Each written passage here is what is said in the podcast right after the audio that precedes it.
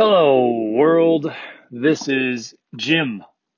I am coming to you yet again because, uh, as I mentioned last time, I, of course, I always say this, but I started this whole podcast thing of a Bobber so that I could uh, kill some time while I was sheltering in place, give myself something to do, give myself somebody to talk to uh, other than myself uh, while I was holed up and I said last time, you know, it seems like we're not going to need that anymore because it looks like the worst of it might be behind us.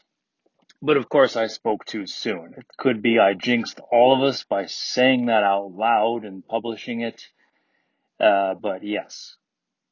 Uh, long story short, Delta.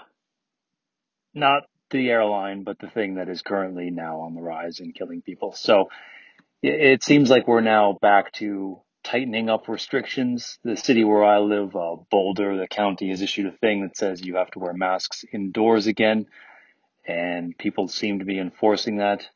It's a little unfortunate, but you know, we had a good three months there, which is really pretty good. That's better than the rest of the world.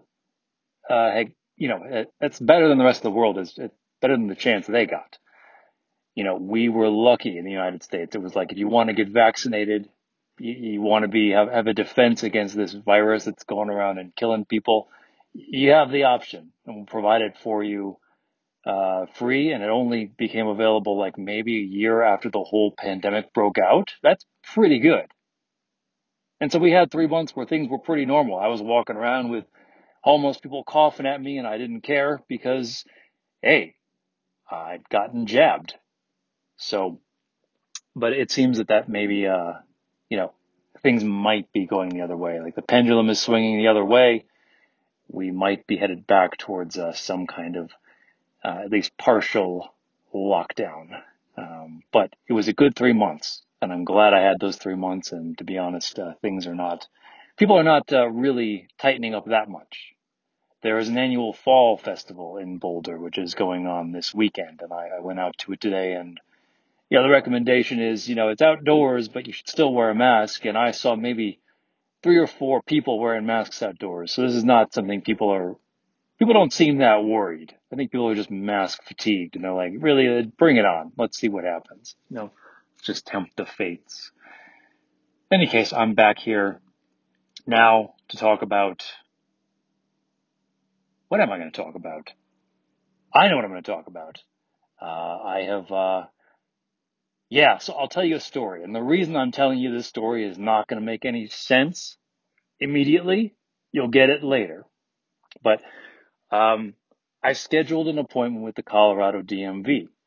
I have to set myself up as a citizen here if I'm going to be for be here for a year. I don't think I can do what I did in Michigan for the past year and just say, you know, I'm uh, you know, emigre from California who's just living in, you know, Michigan for family reasons. No, I, I don't think that's, I think if the shit hits the fan, I don't think that's going to legally fly, you know, get into a car accident or something. So, well, why is your car registered in California and you, you, you have a California license, but you are living in Colorado? Not going to chance that. Probably could, probably would be fine, but I figure I might as well be above board about all of this. You know, no reason, no reason not to. So took a while to get an appointment. I had to schedule one like three or four weeks out. And I went in on Friday morning, last Friday morning, and um, yeah. So the lady behind the counter is uh, she notices I'm from out of state, and she's like, "Oh, she's moving to uh, Colorado. Uh, you know, do you um, are you driving a Subaru, and do you have a dog?" And I just kind of stared blankly at her, like I, I am totally not picking up what you were laying down. I, I don't, I don't get, I don't get the joke. And she was like, that's the stereotype. You know, everyone in Colorado drives a Subaru and they have a, they have a dog. And I was like, well, unfortunately I drive a Hyundai and I, I, I don't have a dog. It's a really sad story. I know. I wish I had a, especially on the dog front. It would be nice if I had a dog, but I haven't been able to commit to that quite yet. Um, someday I'd like to. I've I've thought about. I'm not a vision board guy. But if I had a vision board, if I were to make one, the first thing I would put on it is one of those motorcycles with a sidecar like Zach Braff had in Garden State. And I would put like a little like probably a bulldog with goggles and a helmet in the sidecar and he would just be my companion and he'd be a therapy dog and I'd drive that motorcycle to like retirement homes and let him like interact with the old people. Someday I'm going to do that, but I'm I'm leaving that for my 50s when I, you know, am less able to, you know, go hiking and do able-bodied stuff. You know, that's uh more for my twilight years kind of thing. So, um anyway, yeah, so that's, I have a license now. They punched a hole in my California license and I have a temporary piece of paper with my face on it and my address. And it's, I guess it's a license that if I get pulled over, a cop would be okay with it. And that's the situation. I'm officially a Coloradan on paper. Apparently the DMV is, uh, you know, you go to one place to deal with your license and another place to deal with your car. So I've been in Colorado for two months now with California plates and a California registration. And I probably have to take care of that uh, sometime. I'm sure I've been here long enough that I'm outside the bounds of the law, but you know, again, you got to live a little dangerously, right? You can't, you can't always be going by the book because that just that just takes all the joy and fun out of life. Anyway, for those of you who listen to this, I can't imagine it's anyone. Um, the last couple episodes of this I've published, I, I, it doesn't look to me like anyone has listened to them. They've been out for a couple weeks, uh, which is great. I'd rather no one listen to this because it frees me up to just talk about whatever the fuck I want without concern of any kind of repercussions. You know, I can't imagine what repercussions there would be. Like who would listen to this and what kind of blowback there would be. Um, but somebody from work is going to like listen to this and then I'll get like socially shunned because I said something that offended someone. If that happened, I wouldn't care. And that's not going to happen. And for the record, if you're curious, um, the analytics that I get uh, for this podcast from Anchor FM, they only tell me that someone has started listening to it. They don't tell me how much a person listens to. They don't tell me uh, who a person is or where they're located. So I've got no data on who you are if you're worried about anonymity. And uh, even if even if I did have that data, I, I, don't really I don't care who you are. Not to sound callous or insensitive, but uh, you know I respect your privacy. In any case, uh, I've told this story before. I harped on it quite a bit, I think, during coronavirus because it was it was something kind of significant in my life that happened just before the pandemic hit. And I, you know, since then I haven't gotten out much or I didn't get out much. So I, I talked quite a bit about it, but it's about, um, it's about the girl that I met on the train. Now I'll, I'll give you a brief, quick capsule review of this whole thing. Um, before I uh, tell you what the update is here. I do have an update. There is more to the story. I'm not just rehashing an old thing because I'm I have nothing else to talk about. There actually is a story here, and it has to do with the evening after I went to the DMV, like last Friday evening. Uh, so there's this girl that I met on the train. Now, mid 2019, uh, I broke off a wedding engagement. I it just something I had to do. And I ended up like, you know, just in the wake of that, doing some serious emotional processing and, uh, you know, trying to figure some stuff out. And, uh, I was commuting, uh, from San Francisco down to Sunnyvale every day on the train, like every morning. And, uh, some mornings, not every morning, there was this one particular girl, uh, fairly tall, uh, curly hair, um, who would get on the train and she would, I noticed her noticing me. Um, and, uh, you know, I was curious about her. Like physically, the way she looked, she was not my type, but there was kind of an aura about her, an allure, a mystique that uh, made me curious. You know, the mind was there. And so I wondered, but I, I have a sense of propriety. I, you know, if a girl's, if, if we're on the train, I'm commuting to work and there's a girl who's also commuting somewhere, I'm not going to go over and start flirting with her or ask her out because, you know, she's just trying to get to work. You know, it doesn't matter if she's looking at me. I don't want to be that guy, you know, um, trying to get my jollies off. Besides, I was aware I had just gotten out of like a, an engagement. You know, I was, I don't think I was, uh, what, uh, you know, a psychologist or a therapist would call emotionally available. I was like, you got your own shit to deal with. You got to stay focused on you you got problems to work through. Don't make your problems her problems. Just keep your distance. You're not ready. And I'm glad I had the presence of mind to, to know that. In any case, uh, it happened like, like late January of 2020, like a few months later. This is still kind of going on.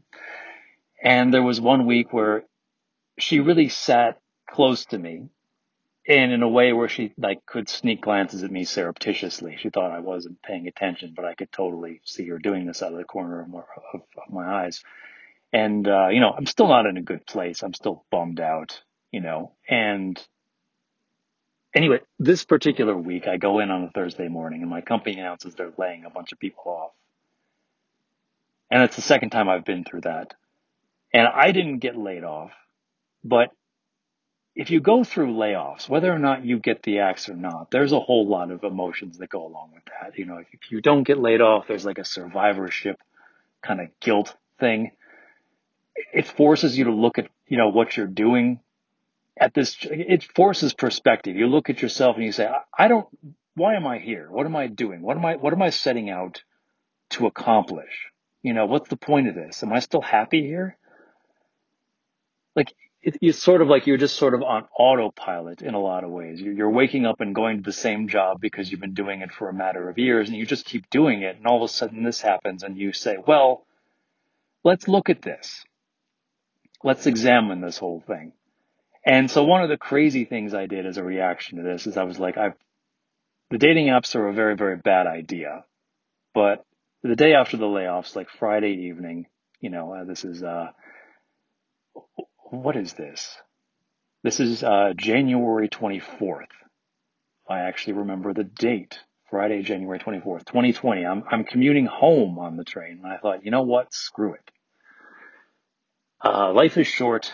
You never know when you might get fired or die or, you know, you get diagnosed with some sort of fatal disease. I was like, I think I'm ready to get back out there and just explore possibilities. So I installed uh, Tinder, and I, you know, started swiping. And I remember going over to a wine bar that was across the street from where I lived. It was uh, the District in San Francisco, which is a beautiful wine bar. It has like a motif of a, uh, I don't, don't want to say quite a log cabin, but it's all wood. You know, it's um, wood paneling, dark wood. Uh, it's a very, very classy place. Um, if I were to ever start any kind of place that serves alcohol, like if I was uh, going to invest in that or um, you know, become an owner of some kind of establishment like that, I model it on this place. You know, you have good sommeliers, uh, good beer, good bartenders, nice environment, uh, good like tapas, that sort of thing. So I'm sitting there and I'm swiping and I come across the girl from the train. And I was like, huh, small world. That is crazy. Again, I know I've told all of this before, but um, you know, it felt like a small world story, but in hindsight, it really wasn't. I mean, okay, so uh, there's this girl checking me out on the train. I'm I'm noticing her checking me out. So it's you know we're both in the same city. It's very very clear that we're both you know single and ready to mingle. That's not a whole. That's not small world. That is just what happens when you're about the same age and you know in in the same city and uh, you know looking to get involved with other people. Uh, but I remember thinking like, wow, that's crazy, you know. So I did whatever you do on Tinder. If it's like if you super like them or something, you know, you make sure you get their attention. So I did get her attention after a little bit of back and forth. Uh, we ended up connecting for coffee somewhere. Like we went, uh, like a couple weeks later, we ended up going to a coffee shop um, up in Nob Hill, and uh, you know, had a little ninety minute uh, date. Now, of course, it didn't go well. I was enjoying it. I thought she was a really cool person. I thought she was smart. I had the sense that like this is a person I could talk to about any subject and, you know, I wouldn't get bored. I would hope that she wouldn't get bored. I see potential here. I'm enjoying this. And, you know, to be honest, I think it kind of made me nervous and it completely threw me. And about 90 minutes in, I noticed she's like, she's not focused on the conversation. She's looking towards the door. She's not engaged. And I was like, okay. I gave her an escape hatch. She jumped through it. And, uh, you know, that was, uh, that was, that was pretty much the, um, that was the end of it. I didn't hear back from her. And at that point, I, I swore off the dating apps. I was like, this is, this is dumb. You know, I'm hoping that I'll find somebody I have something in common with, but the chances of doing that, it's, I don't know what to liken it to. It's the difference between, I'm not going to even come up with an analogy. It's the wrong thing to do. I think you just, if you go out and live your life and, you know, you hope maybe you meet somebody, the dating apps are the wrong way of going about that. You know, uh, I, I, I think that's, I think that's the wrong strategy. Um, but in any case, there's actually a lot of things that came out of this 90 minutes. Like the thing is, it's a girl that rejected me. I have enough self-esteem and self-respect that I don't fawn over somebody like, I'm not like, why did she reject me? You know, now I have to be obsessed with this person. No, she, she rejected me. That, that's fine. But the nature of the conversation, like, I really thought she was cool. And she talked to me a lot about San Francisco and she was like, you know, there's, there's some stuff I think you should check out. You know, she was telling me about Ocean Beach over on the west side of the city and about Land's End, a little hiking place just to the north, and then Sutro Baths, which is uh, the ruins of a, a, a bathhouse that some, you know, millionaire um, named Adolf Sutro built back in uh, 19, the 1920s or 30s, I think is when it was constructed. And I had never been over, you know, on that side of the city. You know, uh, she told me about like staircases too. There's a ton of staircases in San Francisco that are just kind of hidden. And the thing is, I, I, I kind of realized, um, when she was talking to me that I hadn't gotten out of my little rut in San Francisco, like my little neighborhood of Soma. I, I really hadn't gotten out of that and explored the city much. Uh, part of that was because of the drivability and the availability of parking. Like I learned very early on in San Francisco, don't try to drive somewhere and park because there's, it's just, it's way too dense and there's way too many people with cars and there's not nearly enough parking. Um, so I kept myself, you know, more or less confined to my little corner of the city. But, you know, after our little encounter, uh, I decided to go over and check out what she was talking about. Not for her, but for me. And I, I remember going over to Ocean Beach. This is like a couple weeks later, and this is when I fell in love with San Francisco. Uh, I realized that there's, there's just entire dimensions to the city that I had been blind to, that I had not been, my, I hadn't, she opened my eyes to these things. And she was also like a volunteer tour guide um, for an organization like a nonprofit that's uh, completely donation driven, that's associated with the public library. That uh, you know, people volunteer and give historical tours of San Francisco. And you know, she recommended a book about San Francisco history called The uh, Barbary Coast, which is uh, by Herbert Asbury, who's also the author of Gangs of New York, and uh, as far as New Orleans history, uh, The French Quarter. Uh, he wrote these three books, and they're very they cover the most interesting aspects of, of, of history. If you, if you want to read the more engaging parts of San Francisco history, uh, the Barbary Coast is the, is the one to start with. It is not dry or boring at all. It very much puts, it doesn't gloss over the more, uh, lascivious and, uh, licentious, uh, elements of, um, you know, San Francisco from the time gold was discovered until it actually became civilized maybe 50 or 60 years later. Um, so I remember going and picking that up and really enjoying it. And I, I, I was like, I love San Francisco and I love, um, like this, this whole history thing. And so I started going around to bookstores looking for books about San Francisco history. And I, this is what I discovered that, uh, some of the more interesting San Francisco history books are rare and out of print, and you're lucky if you come across them. So I started scouring the city looking for um, rare and collectible books about about history of the city. Um, yeah, so the thing is, like, it was 90 minutes, and it was somebody who like told me like not interested in being involved with you in any way, shape, or form. So fuck off. But despite that, uh, the impact that you know, she had on where I was at the time um, was not proportional to the amount of time that I spent with her. Like that little brief encounter really changed the trajectory of my life uh, quite a bit. Um, you know, I kind of came away from that thinking dating apps are a waste of time, and you know, I would, I remember thinking the following week. I remember being at work one morning, just like that following Wednesday, I was sitting there working, and I was like, "What am I doing here?" Just, people just got laid off and I'm, I'm not happy. And, you know, just, it was then that I gave notice at my job. You know, again, none of this has to do with her, but she was the catalyst for a lot of this. She, she was what, you know, kind of broadened my perspective on things and made me realize, you know, there's more to life than work. And you got to keep that in mind and you got to start operating according to that. I know it sounds nuts, but sometimes you meet somebody who opens your eyes to yourself and to the world and to things and it just it it it just works out like that um and so i always had this like secret wish that like one day i'd be in san francisco and maybe i'd run into her in a coffee shop you know and i'd be like hey uh, i'm not interested in like you know rekindling anything don't want to give this a second shot but i just want to say thank you because you really um opened my eyes to things and uh, really, I, I, that's kind of a that's really an embarrassing admission on my part. This is not to say that she's um,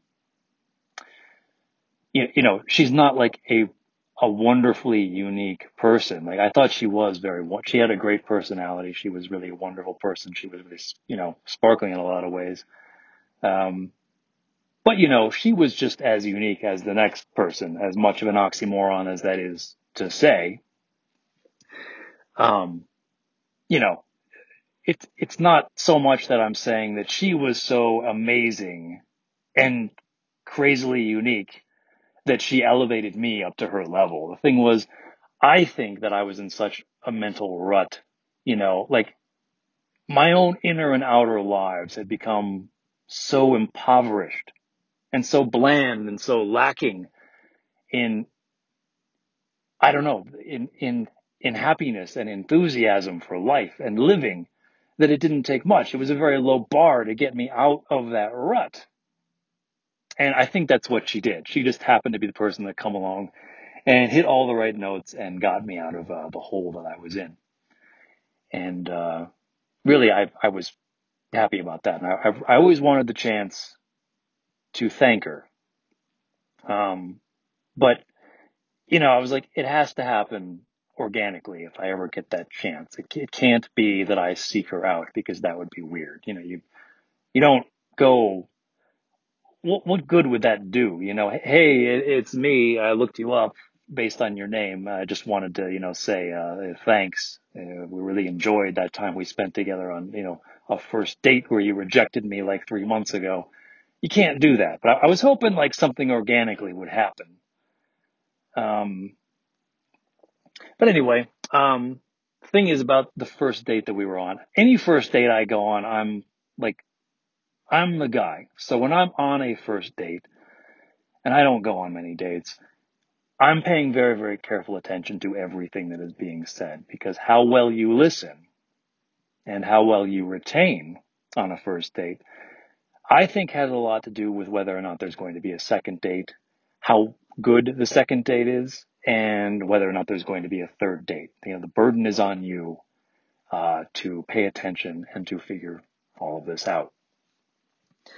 Um, but one thing I remember her saying uh, is that uh, I asked her where she was from, and she said Colorado. Some of you might see where I'm going with this. Just to be clear, I'm not trying to build towards a big surprise ending. You know, like, bet you didn't see that coming. Chortle, chortle, har, har. Um, you probably can figure out what's what I'm going to, to say here. But you know, she mentioned she was from Colorado. I really didn't press for any more details because it's there's there's a limit to how personal you go on a first date. Like, okay, so what what city in Colorado did you grow up in? You know, what neighborhood in the city? What what was the address? What did your parents do to you when you were growing up to completely screw you up that you're now in therapy for? Like, you just you, there's a boundary to first dates. You don't go that deep. So, I knew Colorado, and that was it. You know, she she was like, I, you know, I'm not that into skiing, but you know, it's it's a thing. Um, so last Friday evening, I was in the, uh, I guess you'd say the retail district of Boulder. It's the, you know, it's the area of town that has like a Target and a Barnes and Noble and a Whole Foods and the Macy's and, you know, the shopping mall and everything. It's, uh, it's that neighborhood. And so I'm, I'm turning, uh, right to head west, uh, back to where I am living in Boulder. Um, you know, on my way home and I'm waiting to make a right turn, and there's people turning left, going the opposite direction, who are turning, you know, in in front of me, and uh, a car went by me, and I saw this girl. At least I was absolutely sure that it was her. I was like, that's that's that's her. Like it's her hair, it's her face, it's it's everything. Uh, there's no way that can't be her.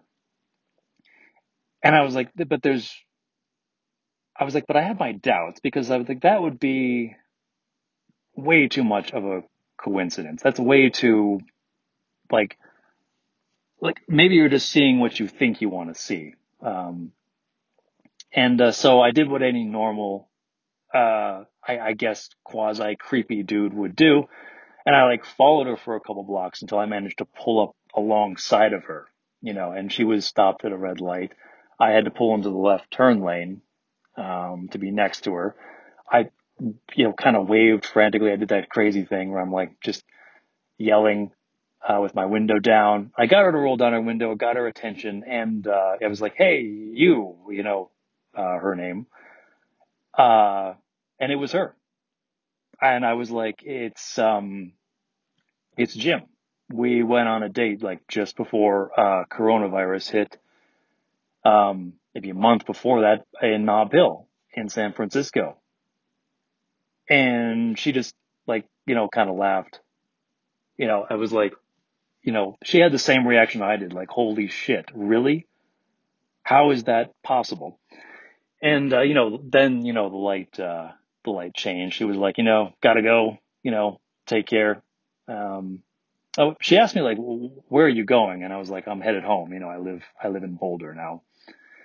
And, uh, you know, then the light changed and she was like, um, okay, well, you gotta take care. I gotta go. And, you know, I, I watched her pull forward and I could see her reflection in her side mirror and she was like grinning ear to ear, like really, I don't know, just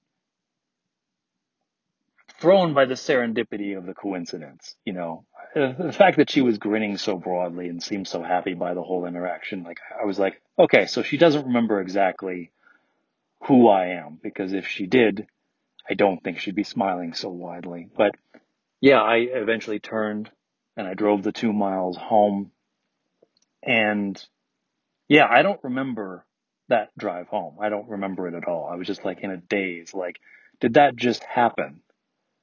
Like, how on earth could that have, like, of all the people that I could have run into from my past, of all the people that I, like, why her? Why now? Why, you know, it, it's like, it's one of those things where it just seems like there's some cosmic significance to it. Even though I'm not claiming that there is, but you get a sense from these kinds of and these kinds of things happen to you and you're like maybe the universe isn't random you know?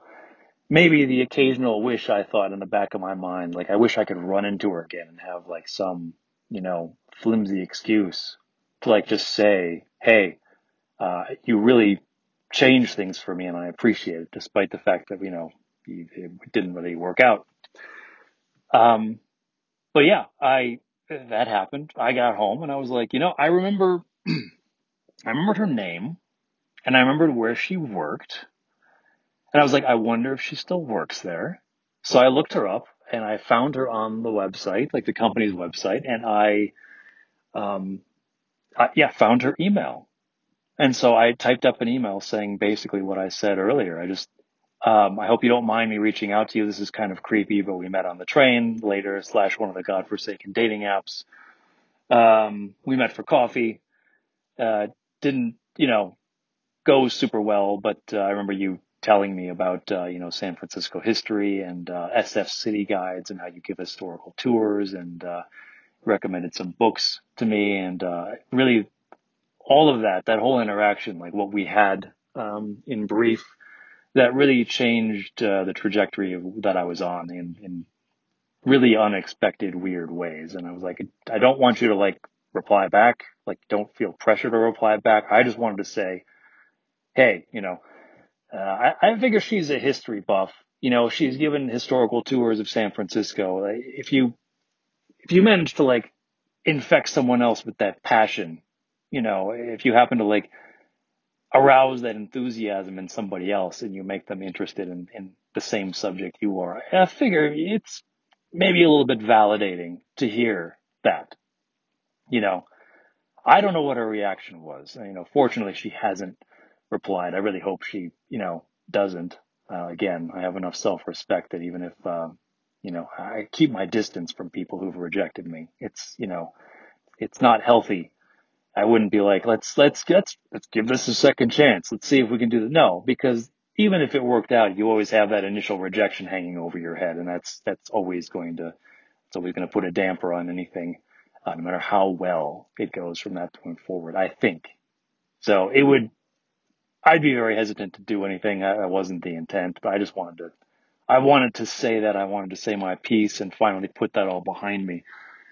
And, uh, yeah, uh, that was, that, that was it. I, I'm, I'm still kind of floored by that. You know, um, I got a call that, uh, that evening from a friend of mine who was like, Hey, we're going camping in the Rockies. Uh, do you want to, do you want to join us? And so it was, uh, it was just before, it was Labor Day weekend. So it was a three day weekend and we, uh, we went up and, and camping and that, that entire weekend I was just wandering around, uh, you know, the, it was car camping, but it was very, uh, it was very isolated. You know, the campsites were maybe half a mile apart from each other and, and recessed from the road. And so it was very, uh, very wilderness kind of trekking sort of feel even though it was car camping, you know, there wasn't a, uh, there wasn't like a, a bathroom or a central, you know, place to, uh, any of that. There were no facilities. It was just, here's a place you can build a fire. And, uh, yeah, our campsite was right next to a creek, um, amongst a lot of hills.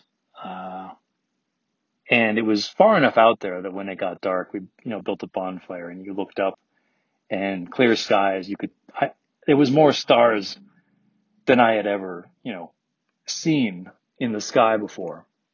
It was absolutely gorgeous. It was stunning and I loved it. Um, but I was kind of like in a daze that entire weekend, just like sort of, I don't know, roaming around with this, this big grin on my face. Like maybe things aren't entirely random, you know, it, it's nice when those things sort of happen. You kind of get the sense that like, you know, oh, I kind of feel like I'm the center of the universe. Like that all happened for me. That all happened because of me, because of what I wanted. I know that isn't true, but there's sometimes things happen like that. And it just sort of, I don't know, it's one of those, I'm reminded of like an old uh, line from a, a, poem that is in Allen Ginsberg's Howl, um, which is uh, to say that, um, and the creator gave me a shot of his presence so as not to deprive me of my yearning for him. It's exactly that. Like you just, there's a flash of something, you know, the infinite opens up to you and stares you in the face and you're like, I don't know how to describe it. I think you've all had these experiences. You can probably tap into your own past and say, yeah, I remember when this happened and that wasn't that a crazy coincidence and it seemed meaningful. It was like that you know, I thought it was a whole small world thing when like we saw each other on the train and suddenly we connect on a dating app. No, it's a weird thing that there's this person who like really has a significant impact on your life and then they disappear because that's just what happens after first dates that don't go well. And all of a sudden you run into them in another state a year and a half later.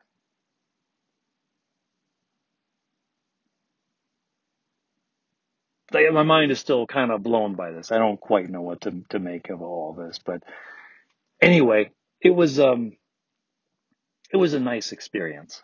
Um anyway, I yeah, well, that's pretty much um that's pretty much the end of that whole story. Um but yeah, the uh the car that she was driving when I ran into her on the road in Colorado last uh, Friday, it was a Subaru.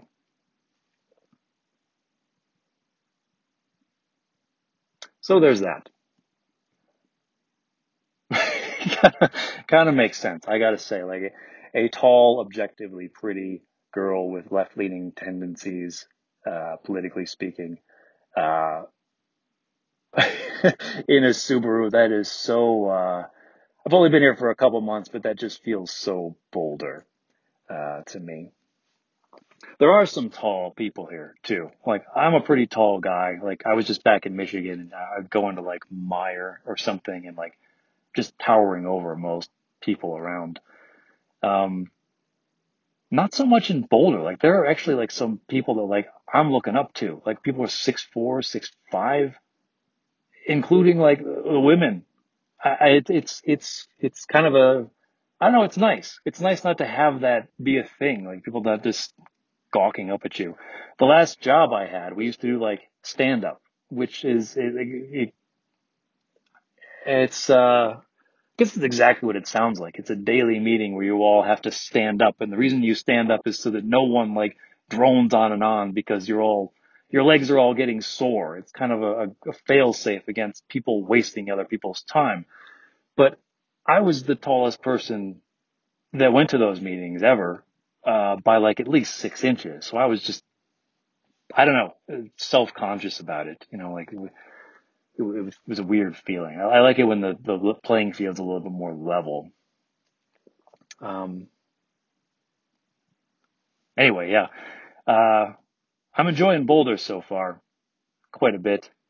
Uh, school is now back in session. I don't know if that was true the last time I published one of these things and was, was talking about Boulder, but um, I I devised a jogging route as soon as I arrived. You know, uh, like a little circuit I make, which is maybe two or three miles that I jog every other day. And uh, this was still in the summer when I came up with it, and I didn't realize that uh, this is um, the route that I chose goes largely through student housing. And so I went out jogging like on on Friday night, which was welcome weekend before like classes starts. All the students are like moving back in, and and it was just chaos. And I was just like, you know, the neighborhood is like a mix. It's like half student housing, and somehow it's it's half families and people that are living there who've paid like two or three million dollars for a house. It's just them and students somehow living side by side in the same neighborhood. I don't know how that works, but I was like, you know, some 40 year old dude like running, like jogging through, um, where all these college parties are happening and just, I just felt so out of place and I I'm still doing it. You know, I haven't, I haven't broken the habit and found another running route, but it feels weird uh, to be like running through. I don't know. I just I just keep my blinders on. You know, like somebody asked me recently, like, so how how is it living that close to a university where there's like a bunch of students? And I was like, uh, you know, I don't um, I don't I don't pay attention to the students. The students are not on my radar. I don't give a fuck about the students. Like, you know, I'm not uh, I'm not a dick about like I'm not mean to them, but uh, you know, I I don't uh, I don't care. I'm not one of those uh, guys that's like looking at the women like, ooh, you know, she's like, she's in her, she's uh, 18 or whatever, or 19 or 20. You know, that's, uh, or you know, the guys, no, hell no. You know, I don't care about any of these people. It's like, uh, like, so how do you like living with kindergartners? Like, I don't know. They make a lot of fucking noise and they're kind of annoying at times, but that's about it. You know, I just, I just sort of keep them off.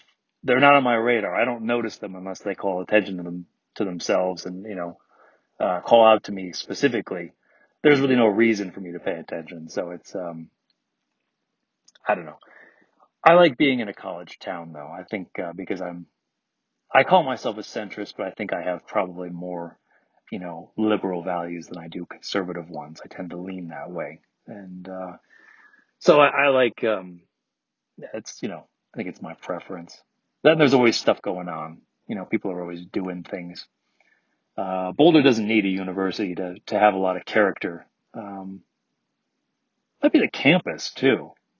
Like the thing is, campuses, college campuses tend to be really well designed from a landscape architecture point of view. Like there's usually spaces.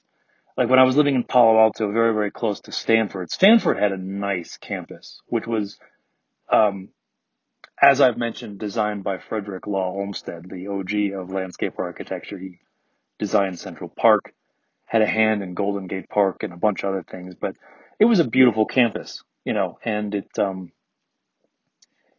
yeah, I, just, I, I like, I like all of the elements that a university campus, uh, brings to a, uh, to a city. Um, yeah. Anyway, I think that's about it. That's my whole, like, uh, you know, small worlds thing, update on what's going on in Boulder. Um, I am sitting somewhere across town from where I live. Thing is, it's not a very big city. Like I spent all winter uh, in Detroit, and so it's like I would look up a place. Like I, I want to go, I want to go shopping at uh, I don't know, a Target or some shit. So I'd look up the Target and I'd be like, okay, it's about two inches from me on the map that I'm looking at. That's you know, and I learned that like two inches, uh, roughly the zoom ratio is uh you know, maybe a 20 or 25 minute drive, you know, if there's no traffic. And, uh, it's, it's different here. Like I, I look at it and I'm like, okay, there's a place over, you know, you know, uh, over across town, all the way on the other side of the city that I want to go shopping at. And, uh, it's not that far. Like I looked up this park to come drive over here and just sit. Like it's, it's kind of raining out right now. That's why I'm podcasting instead of you know, on the Saturday night doing something. Uh, so I was like, I'm, I'm going to go, I'm to go sit in a park and do some podcasting and just, uh, look, um, at the mountains. And so I, I saw the park and I was like, okay, it's, it's maybe, uh, I don't know, it, it's two inches away from me, so it's going to be a long drive. So, you know, I queued up like an audio book. I was like, I'll listen to this whole chapter by the time I, uh, I get over there. It took me like five minutes to get over here. This town is so small it's like it it was like living in Santa Barbara. Like everywhere in Santa Barbara was maybe five minutes from you, unless you were going to Goleta, which is like I don't know, maybe a ten minute drive away from. Uh, it's like the other side of the greater uh, Santa Barbara area. It's like that. It's just this tiny little place, and uh, yeah, sitting in my car, it is warm. It is warm with the rain. It is humid. Let me open my door here and get some cold air in. Ooh. Oh, that feels good. Ah, yeah. Anyway, I feel like I've been doing all the talking here. Um, how, how are you? How are things going out there for you? How's how's the Delta situation treating you? Is everything uh, is everything shutting down? Um, I hope not. And uh, yeah. Uh, but uh, yeah, I'm sitting in this park um, I guess maybe a couple miles from uh, where I live, and I'm looking at the mountains. This is the one thing I like about it is that Boulder is like right on the cusp of uh, of the Rockies. The uh, you know Boulder's claim to fame as far as far as the view of the mountains go is the uh, the Flatirons. You know, Flatiron Flatiron is a name for a geological phenomenon that's a generic thing. It's like it's like saying the mountains. You know, we have the Flatirons, you know, uh, with a capital F. You know, we, we've co-opted that term, we, as though I'm from this fucking, place as though I have anything to do with it. Uh, term's been co-opted by whoever settled this place. We call our Flatirons the Flatirons. There are no other Flatirons. It's like saying, you know, the hills. Um, yeah, and I'm just I'm just enjoying the view of the mountains. Um, I have a slight view of the mountains from where I currently live. Like my patio, you can see the mountains like just over the trees. There's a little bit of them just peeking out and saying hi and waving to you. Uh, you can't see too much of them, but I can see them, and I know that when when fall comes and the leaves fall off the trees, I'll be able to see a good deal more of them. I'm kind of anxious to see what that looks like. I'm kind of anxious for winter. You know, it's been really hot here the last few days. I'm actually starting to think to myself, I'd like to, um, I don't have a different weather experience. I'd like to, uh, I don't know. So I spent the winter, this past winter in Michigan. There was snow and cold and I hiked around in it and I did it I did it with a good attitude. And it wasn't like when I was living in Detroit way back in the day when I first got out of college and it was like you, you have to drive to a job that you absolutely hate and are miserable at and you have to like scrape the snow off your car and your, your bumper to bumper traffic just for the five miles where it shouldn't be that hard to like have open roads. It's just there's too many people driving that's just miserable and it's all flat. Like all the benefits that come with snow, there are none of those in Michigan. But you know, this past winter I was like, you know, I didn't have to commute to work. Uh, so I, I just, yeah, I went with it. I was like, this is kind of nice. I want to go find a hill and like roll down it, you know, um, cause I don't have a sled and I don't want to buy one. And, uh, I'm looking forward to the winter hitting here because now I'm in Colorado. I'm in, I'm in a place where outdoorsiness is like a thing. You know, it's a major part of the culture and there are hills. There are, um, there are places you can go that like specialize in winter sports gear. You know, you can go buy snowshoes or, uh, uh, winter waterproof hiking boots and stuff like that there's this whole culture of stuff that's going on that I've never experienced, and I've got a winter coming up where I can suddenly dive into all that. Um, and there's so much open land around me. I cannot wait for fall. I know this is a place where there are corn mazes, and it's not like Detroit where it's like you have to drive an hour just to get to like some open plain where there's uh, you know corn growing. Here, I think it's probably like 10 or 15 minutes away at most and you're to find like a place where there's bales of hay and you can pick your own pumpkin. And I, I can't wait to, I can't wait to, I want those days to come around. It's September, it's mid September now. When the hell did that happen? It's fucking September of 2021.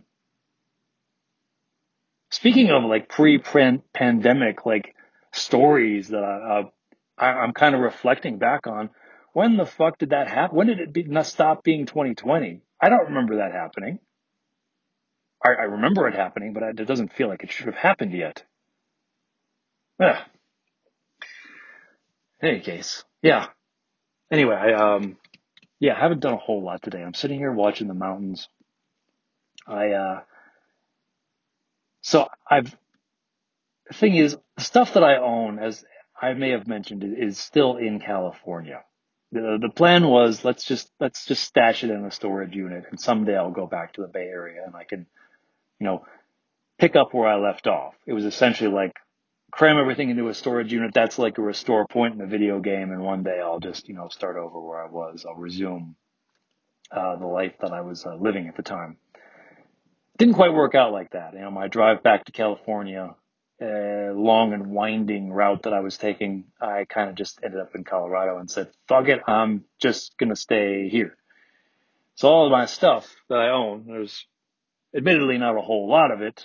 Uh, it's mostly books and some shitty furniture and uh, I, a really nice. I miss my bed. My my mattress is out there, and uh, you know, just to just to make up for it, I've had to like, I had to buy a bed, and I was like, I'll buy a twin bed because I've already got a queen bed. I'll get a twin later when I'm like, I merge all my shit together. Like, twin bed can be the guest room bed, and so now I have a twin bed that I sleep on and it's it's it's weird for a couple of reasons. Uh, one, I'm a guy who's like almost 40 years old. I'll be 40 next year, and I'm sleeping on a twin fucking bed. There's that you should not do that past a certain age. I don't know what it is. Maybe maybe 30, 35. But a guy should not be sleeping on a twin bed, even if you're single.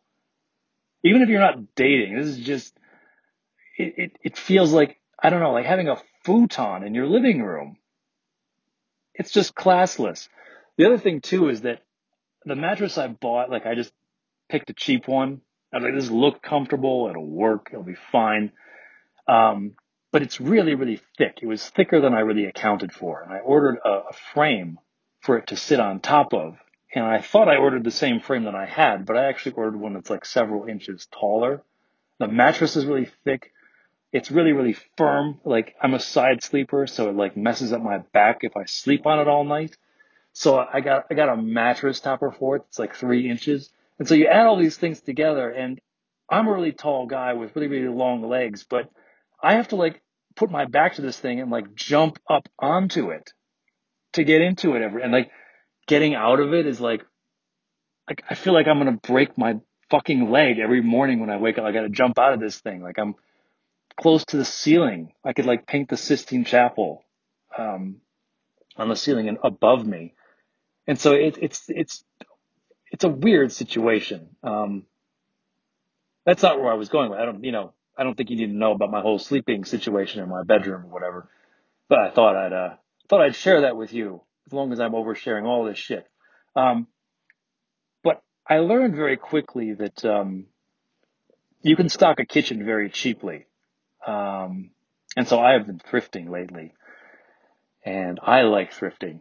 This is, I, I love doing this because I love finding deals. I love finding really nice stuff that's in good condition that people have just ditched for one reason or another. And the thrift store is just like, well, we, we got to get rid of it. We don't really know what it's worth. We're just throwing prices on everything without regard to how good quality it is. And so you can, you can really stock the kitchen super cheap. Like my first weekend, I went out to all the thrift stores in Boulder and there's maybe four of them. Um, and I, I managed to get all the basic things that a person might need. Um, for maybe 150 bucks. You know, some things I don't buy used. I, I bought new silverware and I bought, uh, um, well, there's some things you just, you know, I don't buy used underwear. I don't know who, I don't, I don't think any degenerate does that. I hope, no, I, I wouldn't do that. I'm sure it's done, but, um, uh, but, but I've been in the process of upgrading. The thing is, you can make a kitchen functional very, very cheap, but if you want really, really good stuff and you want specialty stuff that allows you to like, uh, really, I don't know, do a good job of cooking. Um, then you got to be a little bit more patient. And this is one of the advantages of living. Um, whew, it is it is really steamy in here. Uh, I'm sitting in this car in the park, and the windows are steamed up. I'm people are walking by with their kids. It probably looks like I'm in in this place having sex. Let me turn on the turn on the AC. Uh, but in any case, I um, yeah. So being this close to Denver, there's a lot of stuff. There's a lot of stuff in the greater Denver area and a lot of thrift stores. And so I've, this is what I've been doing with my time is, uh, driving like a half an hour down there and, um, hitting up all the thrift stores, all the Goodwills and the Salvation Armies and the, uh, whatever, whatever local places, you know, uh, that exist looking for really, really good stuff. Like, so you slowly, you make a kitchen functional, but then if you, if you have patience, you can upgrade everything so that you have, uh, you know, you have good quality stuff. Um, so that's what I've been in the process of doing. Um, got a really nice uh, frying pan. took me a little while to uh, to find find a good one, um, one with a really really thick bottom that holds the heat. Uh, but I but I did found one with a with a lid, and uh, yeah, I don't know how much that would be new. It was a really really nice one, but um, anyway, where I'm going with this is that at the age of like almost 40, I've decided it's probably time for me to uh, learn how to cook properly. And uh, when I say cook, I mean cook. I don't mean bake. Um, I am not like a precision kind of fellow, you know. Uh, baking is a whole other art form in which you have to like add just the right uh, ingredients, you know, just the right n- number of ingredients. You have to measure everything out perfectly or else it, you know, blows up on you in the fridge. I don't do that. I, I'm very, very fast and loose. I'm more like, like the old joke, like Emeril. Just like, hey, you want some pepper? Just throw some of that stuff in there. Like, I like that. I like the ability to improvise. And, uh, really, I guess it was a couple of things. It was like watching um, that movie Chef with Jon Favreau, and the other movie that had kind of the same plot uh, with Bradley Cooper. Only it was like way more racy and you know sexual overtones and uh, I don't remember the name of that one, but you know they're professional cooks and you just you see them in these movies like putting dishes together. Like Jon Favreau's like, I'm gonna go to the farmer's market. He's just like, he's grabbing things, like grabs some onions and some peppers and, uh, you know, these, these herbs and spices. And he's like, I've got an idea in my mind. I'm gonna take them home and like throw them into the frying pan with some oil and, uh, you know, like mince some garlic and throw it in there. And, uh, I like the, I like the idea of being able to do that. You know, I have a friend, uh, Rick, uh, that I knew in Santa Barbara and he was uh he had been trained as a chef when he was a teenager. Um, uh, so so he said, and I remember like being at his place and he like cooked uh you know food for me and uh, my girlfriend at the time and just sort of put it on a plate and you know passed it over to us and I was like it's really a very classy move. You know, he just he just knew how to make a dish. He wasn't like sitting there following like a YouTube video or a never Betty Crocker recipe book open. He just he knew what he was doing well enough to throw together a dish that tasted really good. Um, I want to be able to do that, you know, not, not like the way a chef does it. Like chefs, I think are trying to push the envelope a little bit. They're always like, how can we like do something that's never been done before, you know, make a really uh, orgasmic kind of like tasting thing It will blow people's minds. Um, I'm not looking, uh, to, um, to exhilarate. I think I'm just looking to, uh, I'm looking for confidence. And, uh, I really never knew how to, uh, get a foothold in doing that. Um, like for, for many years now, I've been saying to myself, someday I'm gonna, I'm gonna learn food chemistry. Like I'm gonna take the chemistry knowledge I have and apply it to food. And then I'll, using that, I'll, I'll get a, I'll springboard myself into being able to cook really, really well. But the problem is food chemistry is complicated and it's not the easiest way of getting started. Like it's like, um, I don't know, saying you're going to build a car and then, um, you know, that, that'll be how you learn mechanical engineering or something. I, I don't know what, I'm bad at coming up with analogies like, or similes. Like it's like this. Um, but that's, that's too complicated. Like I think if you want to learn food chemistry, you got to get your hands dirty and then, you know, then you have the intuition that allows you to learn food chemistry. So my approach has been roughly this. You find a recipe that you like that you think would sound good to make. It sounds like you could, you could pull it off even as an amateur and you figure out what it, what it calls for me. It says like, okay, um, you got to dice an onion.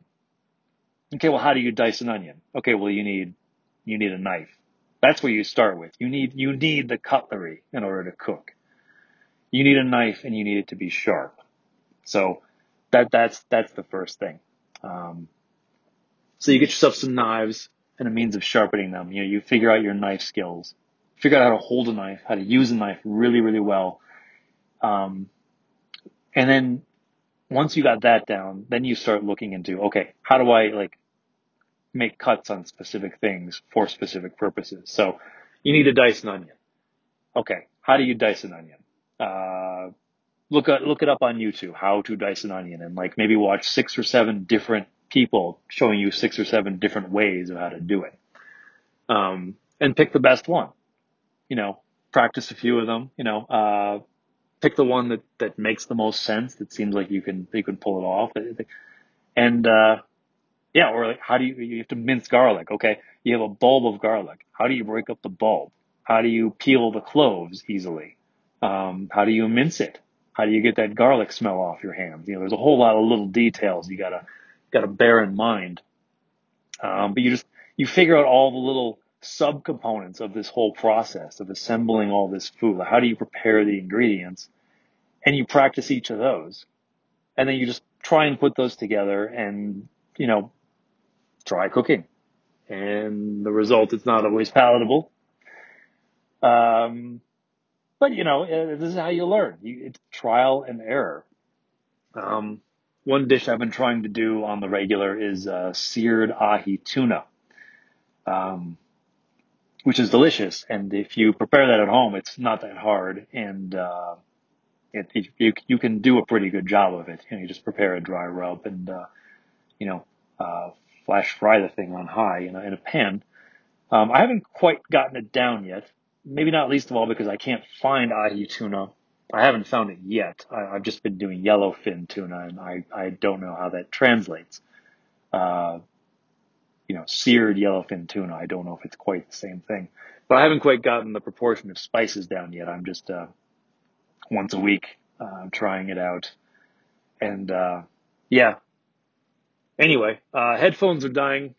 I don't think I have a whole lot of time left, and now I am talking about cooking. For some reason, this seems like this uh, podcast is about to, uh, this, particular episode is about to jump the shark. Talking about uh, cooking, especially at my expertise level, just seems like uh, I don't know, such a middle-aged thing to do. Like you know, you're podcasting about bird watching or something really abysmal like that. So I'm gonna cut myself off and uh, head home it's uh, sun is setting, the rain has stopped, so I think it's time I went on my uh, my nightly jog. I'm gonna go run around and listen to, you know, it's Saturday night, so I'm probably gonna be, uh, you know, running through a bunch of college students, you know, throwing their way to parties and throwing up on trees and stuff. It's gonna be, oh, it's gonna be a night. Um, anyway, uh, this was great. We should do this again sometime. uh, wherever you are, I'm going to close with my normal, hey, I hope you're doing well out there. Take care of yourself. Uh, wear a mask unless you don't want to, in which case, don't. Don't really give a shit. Anyway, be well. Take care of yourself. And until next time, this is Jim signing off. Uh, be well and prosper. Cheers.